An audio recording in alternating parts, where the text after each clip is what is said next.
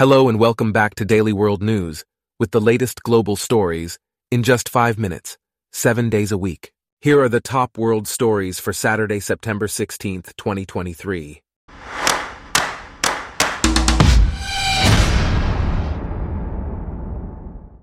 Today's episode is brought to you by Blogcast, your personalized audio feed, available on iPhone and Android.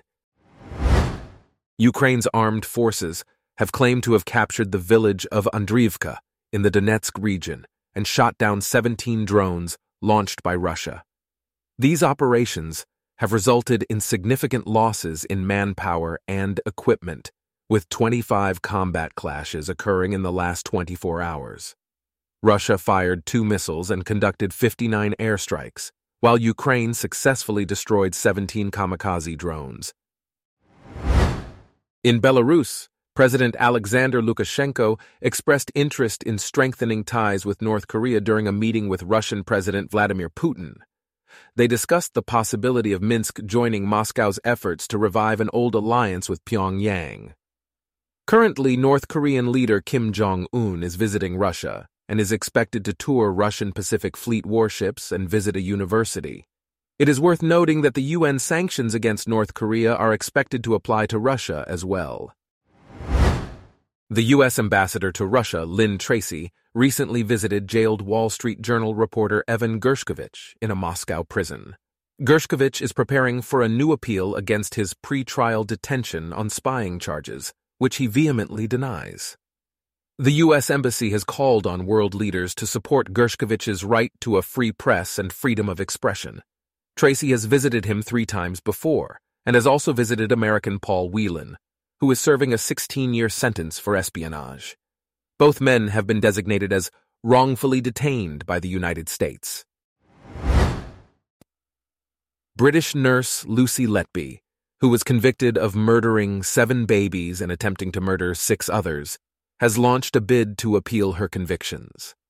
Letby was sentenced to life in prison with no chance of release. She was accused of deliberately harming the babies by injecting air into their bloodstreams and administering air or milk into their stomachs.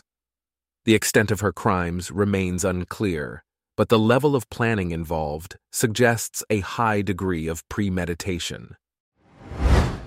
Tragedy struck in Libya as the dams protecting the city of Derna collapsed, resulting in devastating flooding. These dams had been in need of repair for years, but officials neglected to address the issue. Climate change exacerbated the situation, transforming the once fertile terrain into an arid and desolate landscape.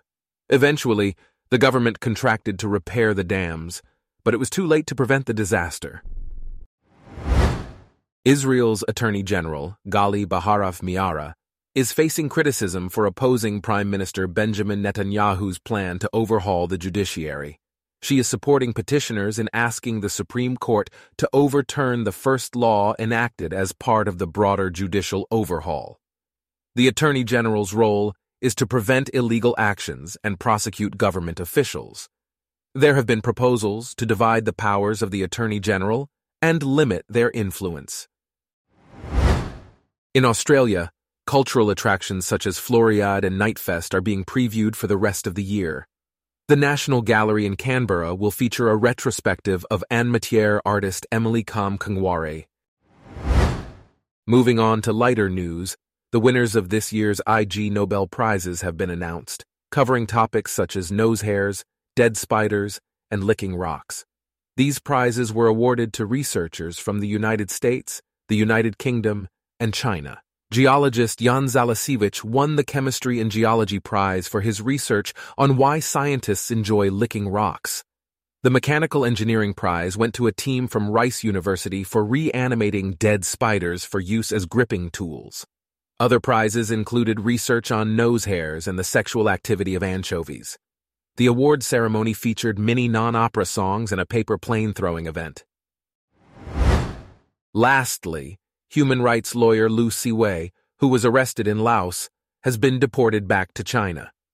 Lu has a history of taking on sensitive cases and defending individuals targeted by authorities. In 2021, he was stripped of his legal license and prohibited from leaving China. Lu's wife confirmed his deportation, but stated that he is not being investigated or charged with a crime while in China. Our top world stories for today are brought to you by Blogcast, your personalized audio feed. Download the free Blogcast app on your iPhone or Android today. If you enjoyed this, please consider listening to our other podcasts Daily Business News, Daily Tech News, Daily Science News, and Daily Lifestyle News. Thanks for listening.